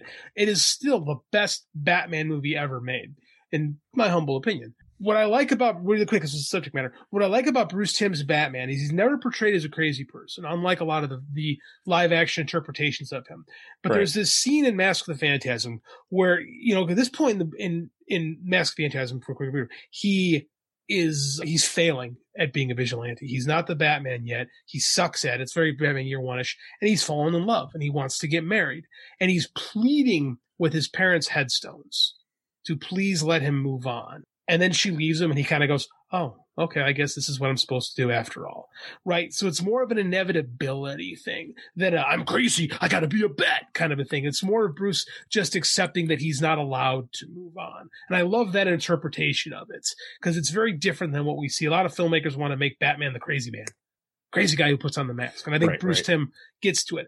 Now, Dick Grayson suffered the same tragedy, but he came from a, a more of a close knit family that didn't have like, you know, American blue blood, you know, super prim and proper stuff. He's a carny and he's got like the love and affection of his parents and he remembers that before they died. So he's like, he's really trying to help people from from befalling the same fate, unlike Batman who claims it. Like Batman can't not be Batman. Nightwing could not be Nightwing. He chooses to be Nightwing, and in spite of the tragedy, he has fun with it. That's why Nightwing's a great character. Yeah. All right, John, who's your number three? Well, again, I didn't. I'm I'm with him. I didn't really like plan this out, but I don't, Just I don't mean, pick like, guy with when you say super, when you say superpowers, like you don't mean like inherent powers, but like we can't pick Tony Stark either because he's got a mech suit, right? No, no, I'll allow Tony Stark. All right. Well, that's not what I'm going to pick. So. oh, you know, well, no, no. Oh, Oracle. Oh, I like it. Oracle. Yes. Because her power is basically to make everybody else super effective. You know? True, true. I mean, I, I, she's one of my favorite characters because after the unfortunate events of the killing joke, instead of just throwing, you know, Barbara Gordon away, they made her someone useful and part of, still part of the Bat family. So yeah, cool. Yeah. All right. All right. No surprise. I think all three of mine are, yeah, that all three of mine are Marvel because, you know, you guys, you guys can pick the DC. And it's funny because I wasn't a huge, my character, my first character, I, I'm, uh, there's some stories from her I like in the comics. There's some stories it's like, eh, I really fell in love with her in the movies. Of course, that's Black Widow. You know, the, the tragic. I, I don't know the way she moves, you know, so eh, that, you know, the ability, she's got some ability to stretch. the tragic reluctant spy, you know, made to made to be something that she didn't want to be, and then turning on her, backstory. turning on her people to, you know, have a better life, uh, get the red out of her ledger. So, yeah. All right, JD, you're number two. My number two, I'm going to go with Oliver Queen, the Green Arrow. More the comic version of Green Arrow Yes, than the TV yeah. I didn't dislike the TV show. He just he's just very Batman light, you know? And Oh, I think that's exactly. the worst. And again, Green Arrow was a character literally created to be Batman light. But I think the best version of the Oliver Queen character is the one created by Denny O'Neil and Neal Adams. You know, the the uber liberal, you know, rich guy who kind of loses everything but is so damn sanctimonious right. that he's that it's his pride and his arrogance and thinking that he's right all the time that allows him to stand shoulder to shoulder with literal gods and not feel overwhelmed by the situation. You know, the fact that he can look the, the Hawkman in the eye and tell him that he's wrong, a guy that could break his spine because he happens to shoot a, you know, but because Ollie shoots bow and arrow pretty good, you know, he thinks that gives him the right to be in there. It's like the audacity of Oliver Queen is what makes him an interesting character. Right. I think he's usually right. That's he is, uh, but he is usually right is the thing. But he's also, but he's not like cool about it. Like Ollie can be a real dick about. You can say he's sanctimonious. Yeah. Like he'll he'll tell you I was right. You know, where Batman just kind of moves on when he's right with stuff. Batman's like, of course I was right. Doesn't he? Doesn't like dwell on it. Ollie will harp on it. You know, Ollie is kind of a dick, and that's what makes him really good. I think the Dark Knight Returns. I love the way they use Oliver Queen in that story. Yeah, like it's a logical conclusion for that character to what he would grow into. yes, Um, I really like I really like Kevin Smith's use of him, even though he comes he does have a supernatural comeback. Like you Right. get the you get the the pure Oliver Queen that comes back. I love Michael Barr or yeah, Michael Barr. That's what Mike Barr's Oliver Queen. I love that version of the character. Like I, I just and of course what Brad Meltzer did with him. It was just he's a really interesting character. And I really don't think we've seen the right interpretation of him because you always get a young guy and Ollie should be older than everybody else. He should be the oldest guy in the Justice League. You know, Yeah. he should be a guy in his mid forties who's seen some stuff and like tells these guys who have all these powers, you don't know you don't know as much as you think you know. You know? Like he's the, he's like he's like the, I wouldn't call him the heart of the Justice League, but he's like the uh, the conscience of it. Yeah, quis custodiet ipsos custodes. Yes. Who who watches the watchers? That's all, and that's yeah, that's very much Oliver Queen. It's he's there a lot to question them because he has a different outlook than the rest of them, being being the most mortal of them. right. All right, John, you're number two. Can I pick Booster Gold? Booster cheats. He doesn't actually have superpowers. No, he doesn't. He, He stole it. he yes. I mean, if if if not, then I would go with either Black Canary. But if you consider her Canary cry, cry like too inherent, then I I'd think- go with Wildcat. I ooh, that's good. No, I do think Booster Gold. He doesn't have powers. He uses technology to travel Right. in time. Right, he uses technology. His whole thing that was was the suit that gave him gave him the power to time travel and all that. But the the the thing being that he's like he he started out like an basically an asshole like Oliver, Right. and he gradually turns into this this true hero that won't even join the Justice League because he knows it'll change time. So he works in the background fixing time and protecting time. Right. And he's like basically he's you know he he he I mean he he he has an entire arc going from asshole who who literally stole the technology from his time to go back and make money off of it to actually becoming the hero that you know he was He trying to pretend to to be. be. Yeah. Yes. He's Iron. He's like Iron Man, but none of the work. Like he did none of the work to become Iron Man. Right. Right. That's Booster. But he like yeah he grows. Being around the Justice League challenges him. Right. And he has to grow into the role. It's very hard to do in comics hmm. to create a literal arc with a character where you do see like gradual change and it hmm. works for them. And Yeah, and that change started with his friendship with Blue Beetle, basically. I think. I mean, it's it's like that's a famous pair up. But the thing is that like it it really was in one of the comics where he, they Justice League finally said, you know what, you're doing all this work. You know, would you like to join? And he turned him down because he knew because at that point he had already grown enough to know that yeah, this will actually hurt time, and I can't do that. Right. So, All right. Good choice, man. All right. So my next character, he he he was originally a sergeant, and then during the craze of James Bond, Marvel reinvented him. Sergeant Rock. No, not Oh. DC. Marvel. Sergeant Marvel re- Slaughter. Marvel reinvented him to to you know cash in on the James Bond crazes as a spy, an agent of a a secret organization, who he eventually led that organization. Then the character was reinvented in 2000s again in the Ultimate line, based on the actor, the only actor badass enough to play him in real life, Sam Jackson. And of course, I'm talking about Nick Fury. for a second there, I thought I thought you were going to say Christopher Chance, but that would have been a good one. But that's DC. Never mind. I said they were all Marvel. I know, I know, I know, I know, I know. But yeah, no, he's it's and it's funny because my brother was actually more of the Nick Fury fan when we were kids. He had a bunch of the comics. The old Steranko books. Those yes, ones? yes, the Yeah, those- Steranko books. They're they're are cool. they're very cool, very very artsy. You know, something that I don't they, you don't really do in comics today. No, Only no. indie comics get away with that kind of stuff. Yeah, that those books are like straight up like Andy Warhol style pop art. Like, yeah, you don't get something that that that up to date with what's cool in the art world and comics today. No, no, no. This it's straight, you know, storytelling. In fact, they don't even put onomatopoeias in anymore or uh, Yeah. uh, thought bubbles, like all that stuff. It's like ah, no, it's just a it's a movie on pages now. Ah. yeah, so that's my number two. Widescreen comics. Yeah, Wide good. screen. com- All right, all right. JD, Who is my number two? Number one. who is Mhm. your number one? That is the question. Oh, You see what I did there? You see? You see what I did there? damn you! Is that is that a superpower though? Being able to, to not have a face?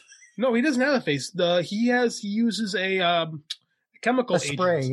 yeah. Yes. Yeah. pseudoderm. That's that true. He didn't develop; it just got it, and it actually killed him.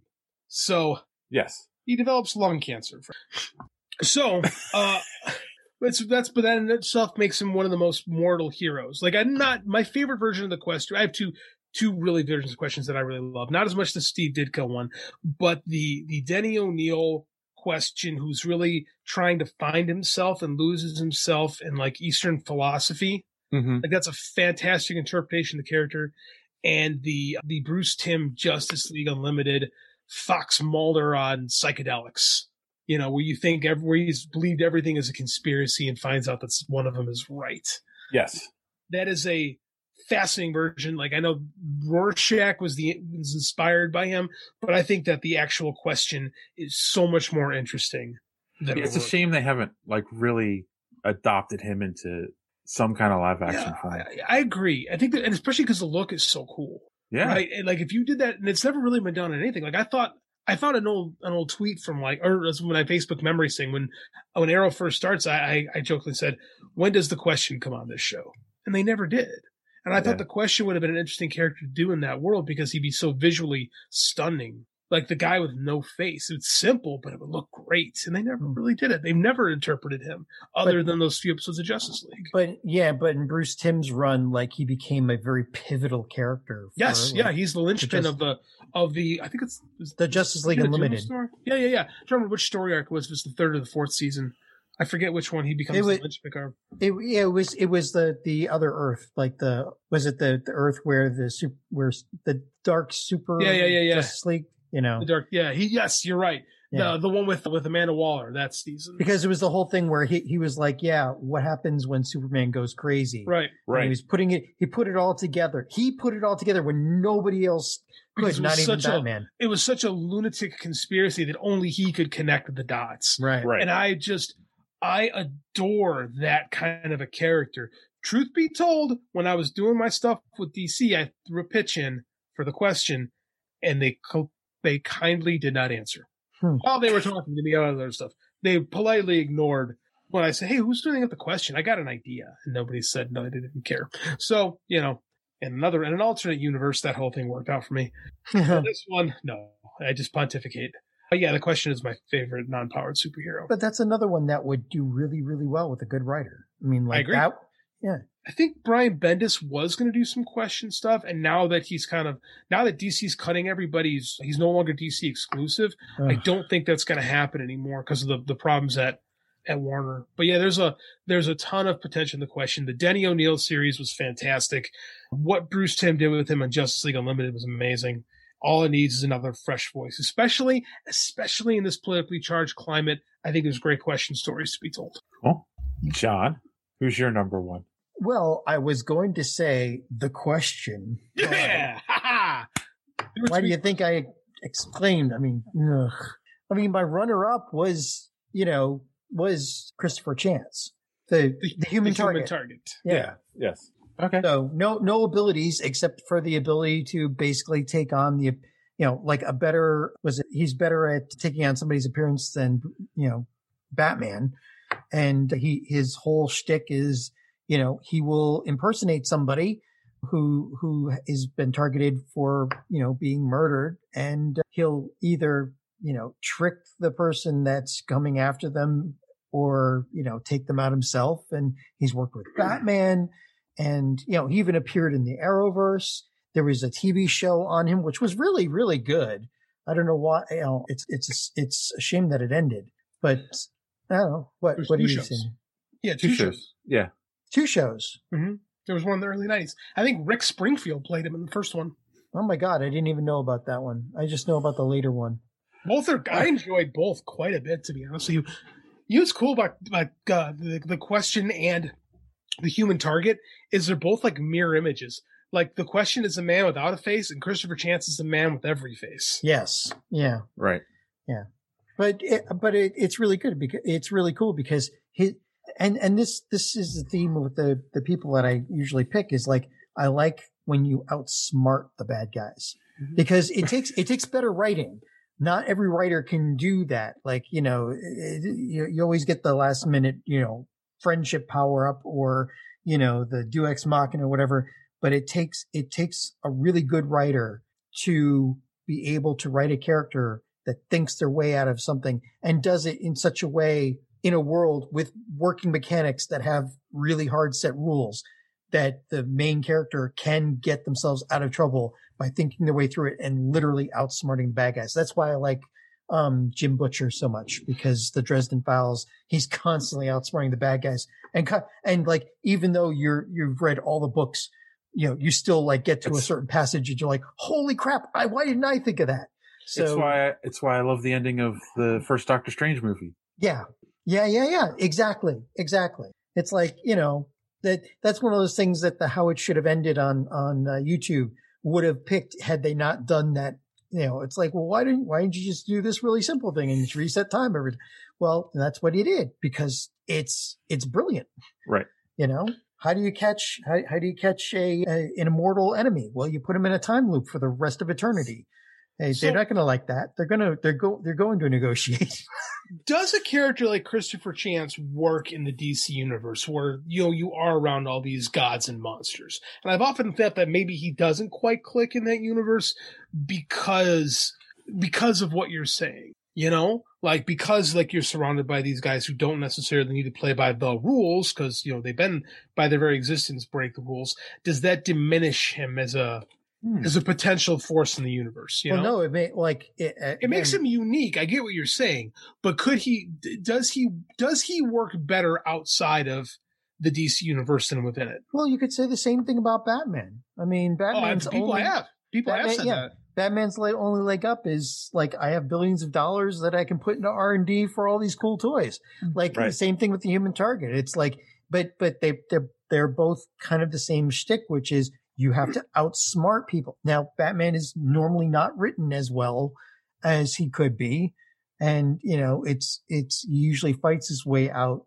But when when you get a really good writer, he becomes the the detective. With Christopher Chance, he becomes the best spy ever. I mean, so I, I mean, yeah, yeah. I mean, like there's a certain there's if you want to have a really good universe to play in, you got to have characters like this. Like you can't just have the superheroes. There's got to be other like you know other spheres of of storytelling. I agree with you, but I think the a more problem, fleshed out world. the thing with the Christopher Chance is like they don't. No one play like I don't because he doesn't have a mask, right?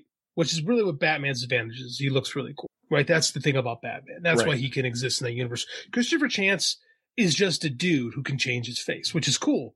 But like I think that the comics struggle to tell that story more often than they like because I just think in that world, like I think if Chris, like if a Vertigo, like Vertigo stuff worked better with him. Mm-hmm. but you but know- he, he doesn't just change change his face. He no, I know, I know. changes- I get, but that's but what's the changes everything. but what's the gimmick though? You know, like it all comes down to what the gimmick is, the character.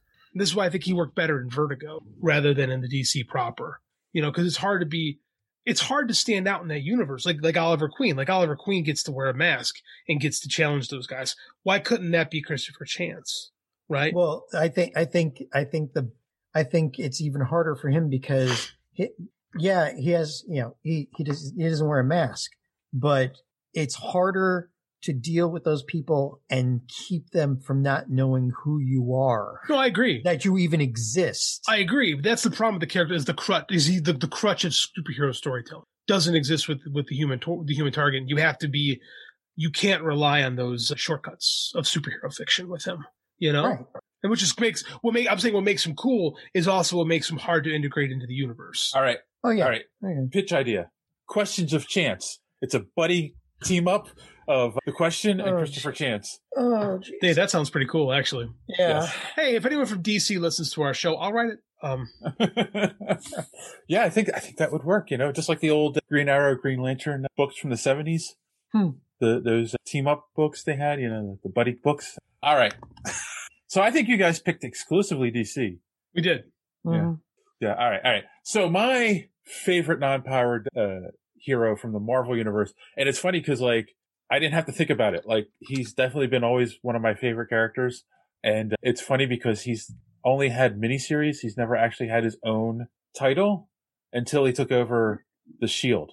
And of course, that's Sam Wilson Falcon. You know, I remember reading the miniseries in the 80s, the first one, uh, four part series, and it was just like, oh, wow, they took this guy who's kind of like Cap's sidekick and made him a character. And it Hmm. was like, this is really good, you know? And he was like, he came from a poor neighborhood and he was fighting for the, the people of Harlem. And, and it was just like, oh, wow, this is like, you know, he's not just Cap's sidekick. And that's when I really started liking him as a character. And then, of course, I love him in the movies. I can't wait for Falcon and Winter Soldier because it feels like they're going to play on a lot of that stuff from the Oh, comics where he like wasn't ready to take over the mantle. But the, and the two of them together are going to be hysterical. We Well, both- yes, we, we all know that. It's like, It's going to be lethal weapon in the. Marvel universe. yeah, this is gonna- true. It's going to be great. Now, here's a, here's an interesting is. thing. It is really a weapon. All you, all you have to have is, is Falcon say, "Oh, I was two weeks away from from retirement." But doesn't that give you doesn't that doesn't that doesn't that give you the exact vibes watching the trailer? It Don't- does. Don't you like? Oh my god, it's Lethal Weapon, which is a great concept. Bucky and Bucky in the winter, or uh, Bucky and, and Sam. Bucky's Riggs. Lethal Weapon, yeah, the Riggs and Murtaugh of the Marvel universe. It's exactly what they're going for. It's perfect. I cannot wait for this show. Oh yeah, yeah. Now it's funny too because when I when I thought of the idea, of course, I looked up to think of who else is non-powered, and I I did like non-powered superheroes, and there was one site I found had Marvel and DC, and Bucky was on non-powered, and I'm like, yeah, I guess as Bucky he's non-powered. Bucky had no power. Super Winter Soldier got plenty. I was going to say, but Winter Soldier has powers, so yeah, Got that robot arm. Like that's a Mm. power. Yeah. Yeah. I looked at the same thing. I looked at some of these lists. I'm like, that person has powers. This person has powers. This person has powers. yeah, and they I- didn't I- have they didn't have Booster Gold for DC, and I'm like, wait a minute, he doesn't have powers. He he uses technology. Because the people that write these things don't read enough comics to know who Booster Gold is. That's Yeah. why. That's right. Those are fake nerds. You want to get on fake nerds. Dorks that write articles for a living are fake nerds. Wait, you write articles for a living? I know. All right. Well, fake nerds. That's our that's our topic. So we'll, you know, let's wrap it up like we normally do with some recommendations for our audience. JD's trying to think of something real quick. So John, you got any recommendations? All right. Well, as usual, I have an anime recommendation.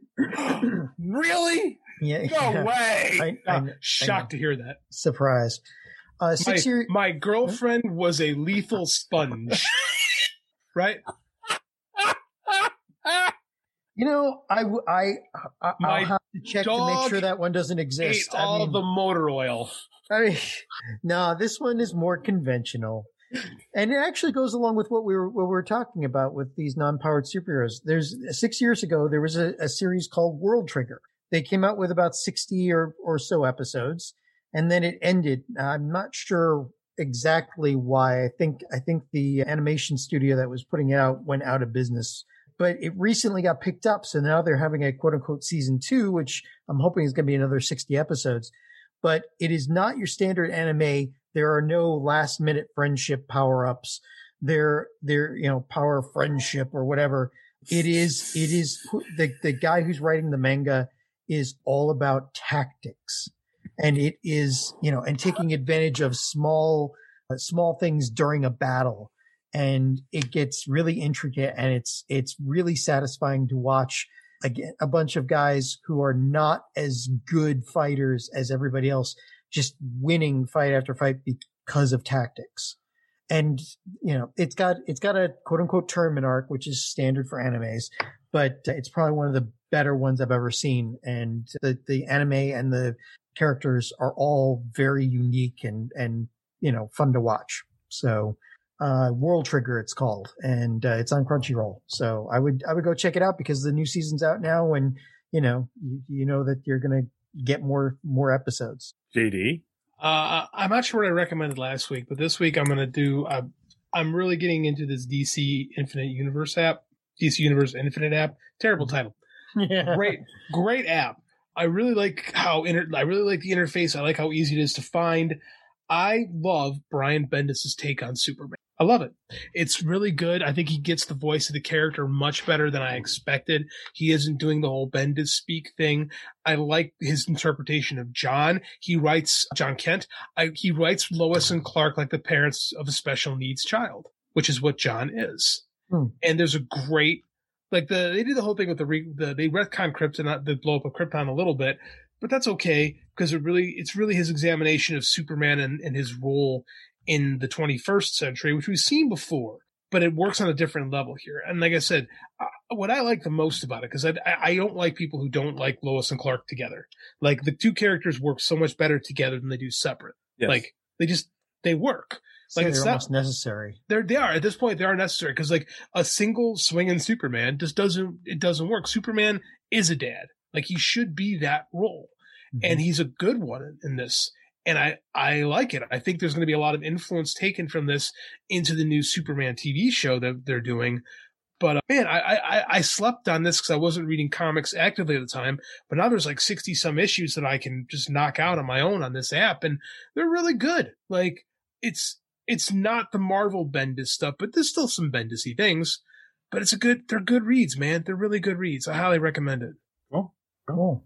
Well, I will recommend that you head on over to superheroespeak.com where you can check out the podcast every week and reviews by our good friend D Square and eventually articles by our good friend JD.